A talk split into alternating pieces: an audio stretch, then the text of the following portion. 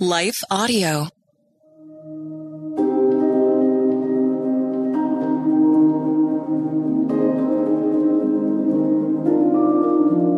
Hello, and thank you for listening to Your Daily Bible Verse, the podcast that examines a verse each day to learn about God and His will for our lives. I'm Joshua Lilly, and after the short word from our sponsor, we'll take a look at today's verses Hebrews chapter 1, verses 2 and 3.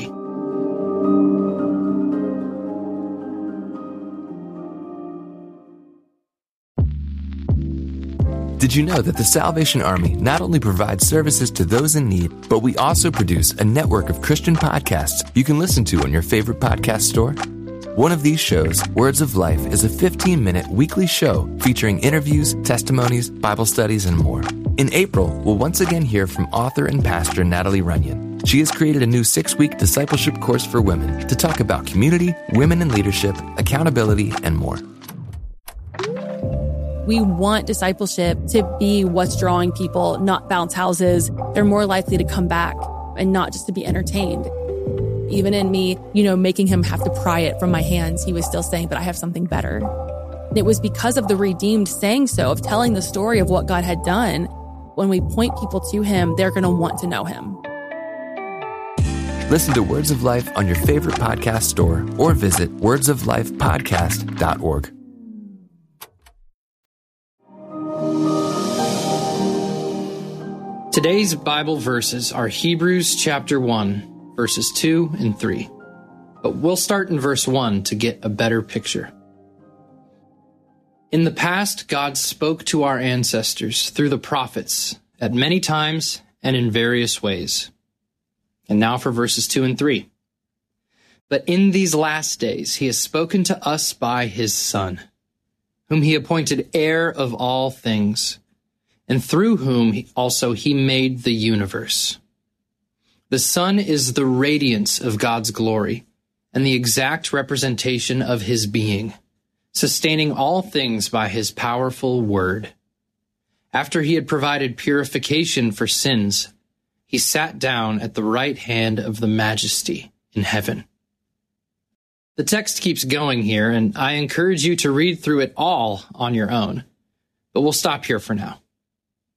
Let me start by saying this blurb about Jesus at the start of this New Testament letter is not just eloquent or poetic writing about some great teacher.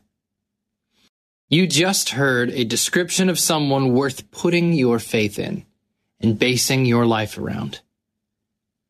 We just jumped right into the opening words of Hebrews one of the books of our New Testament in the Bible written to, well, Hebrews, people of ethnic Jewish origin living in the first century AD, drawing on themes from their shared understanding of Israel's history and the Hebrew Bible, our Old Testament.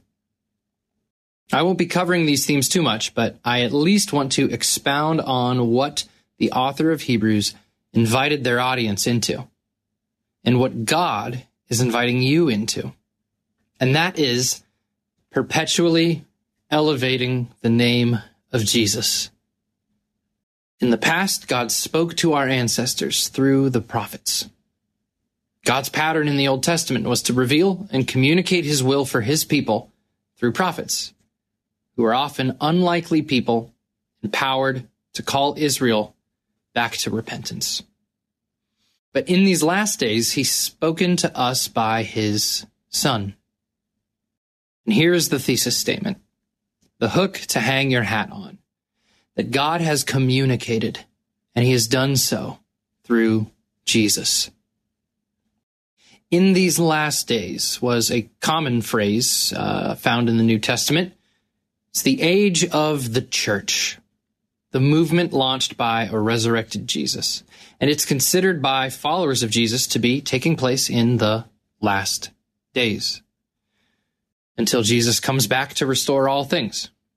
And uh, even now, we live in it and are told to, quote, always be ready because the Son of Man, that is Jesus, will come at an hour when you do not expect him, End quote.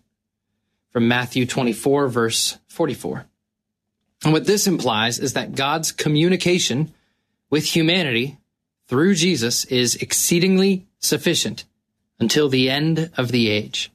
Not that God can't reveal his will through the words of his church or through the world around us. Scripture tells us that these things are constantly chattering of his glory, but that God has shared himself fully with us through Jesus. There's a culmination, a finality to it. Let's continue. His son, whom he appointed heir of all things. If you're familiar with the Bible and have read any of the gospel accounts, that is Matthew, Mark, Luke, or John, you might have noticed that Jesus comes from a poor family. He held no political power, led no armies, and otherwise didn't have much money to his name. He was a lowly person and was put to death on a Roman cross by his own people. However, Jesus' resurrection from the dead would have validated all of his claims of being one with the Father, found in John 10, verse 30, or existing before the world was made, in John 17, verse 5. And Hebrews chapter 1 affirms Jesus' divinity, that this lowly yet divine person is literally the one to whom all things are owed. And that's a bold claim. This world, you, me, all of our things, much of the stuff we cling to so dearly or so desperately, it belongs to Jesus. He's the rightful heir. Let that sink in as we keep going. His son, through whom he also made the universe. Another powerful claim that is hard to wrap your mind around if you think of Jesus as just a human. God made the world through Jesus. The other New Testament authors seem to believe this. Paul writes in his letter to the Colossians, For in him, Jesus, all things were created, things in heaven and on earth, visible and invisible, whether thrones or powers or rulers or authorities. All things have been created through him and for him. And that is Colossians 1, verse 16. In fact, the first chapter of John's gospel account refers to Jesus as the Word, which was a powerful philosophical statement in the first century Greek thought. We can start to connect the dots when we read the first few sentences of the book of Genesis, where God creates the heavens and the earth using his word. All things were made through Jesus. Now for verse 3. The Son is the radiance of God's glory and the exact representation of his being, sustaining all things by his powerful word. There's often much confusion about Jesus being both God's son and God himself. It is quite the conundrum, but it makes sense that a creator God, pre-existing all things and being himself uncreated, would baffle us. If we take the words of Hebrews seriously, we could liken Jesus to the rays emanating from the sun. That is S-U-N. And the warmth felt by it. Radiance. We could also think of Jesus as a footprint or imprint, like the stamp or seal from a signet ring, an exact representation of God. This lines up with the claim that God has revealed himself to the world completely through Jesus.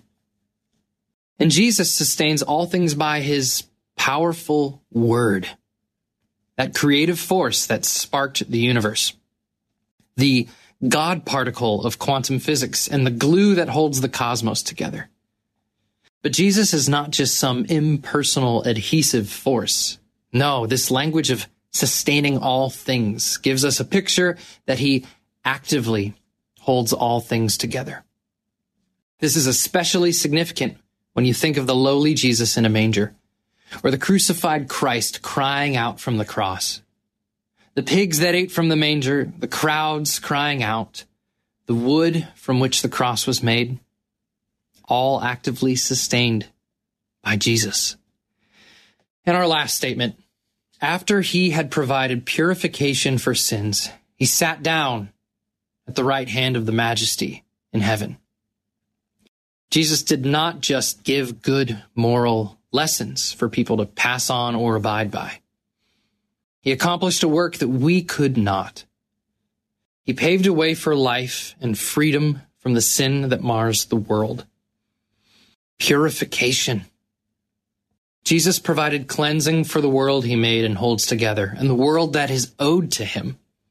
And after doing so, he sat down, much like God did when he rested over creation on the seventh day. In Genesis, God was enthroning himself over all the universe.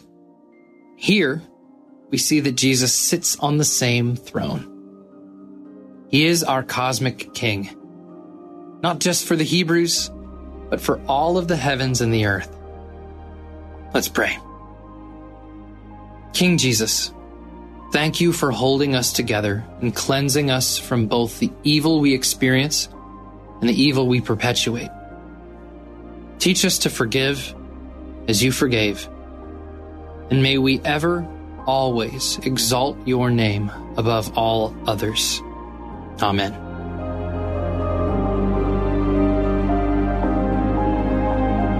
Your Daily Bible Verse is a production of Life Audio and Salem Media. If you liked what you heard today, please take a second to rate and review this podcast in your favorite podcast app so that more listeners like you can find the show. For more faith filled, inspirational podcasts, visit us at lifeaudio.com.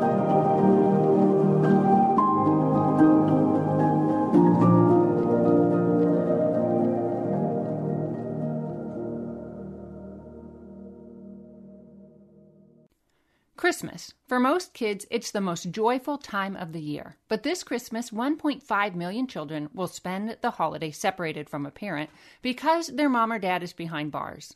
Prison Fellowship Angel Tree needs churches in our communities to volunteer to bless local children with a gift, the gospel, and a loving message from their parent. I believe this is an incredible opportunity for our listeners to share the love of Jesus this Christmas.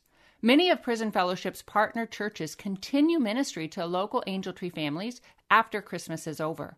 Through this ongoing care, Prison Fellowship Angel Tree strengthens and encourages families every day. Angel Tree wouldn't be possible without the help of faithful volunteers. If you're ready to make an eternal impact in your community, please register today at angeltree.org backslash church. That's angeltree.org backslash church. Miracles are everywhere. Let our adventure begin! Discover PureFlix, your premium streaming service where faith and family values come home. Ready to have some fun? The most exclusive selection of quality, wholesome movies and series that will uplift your spirit. A man can argue whether God exists, but when he looks at his daughters, he knows. With new arrivals every week. Unbelievable. Save big and enjoy the possibilities like invitations to exclusive theatrical screenings. I see it, so I believe it. Find out more by joining today at pureflix.com. Is life feeling chaotic? I get it. I'm Rachel Wojo, host of the Untangling Life podcast. Don't miss the passionate encouragement and faith based resources you need to help you clear your head and calm your heart. As Shell says, it feels like Rachel always knows what I need to hear. She keeps it real and is so humble. Her podcast is just the cherry on top. Enjoy Untangling Life with Rachel Wojo on lifeaudio.com or your favorite podcast app now.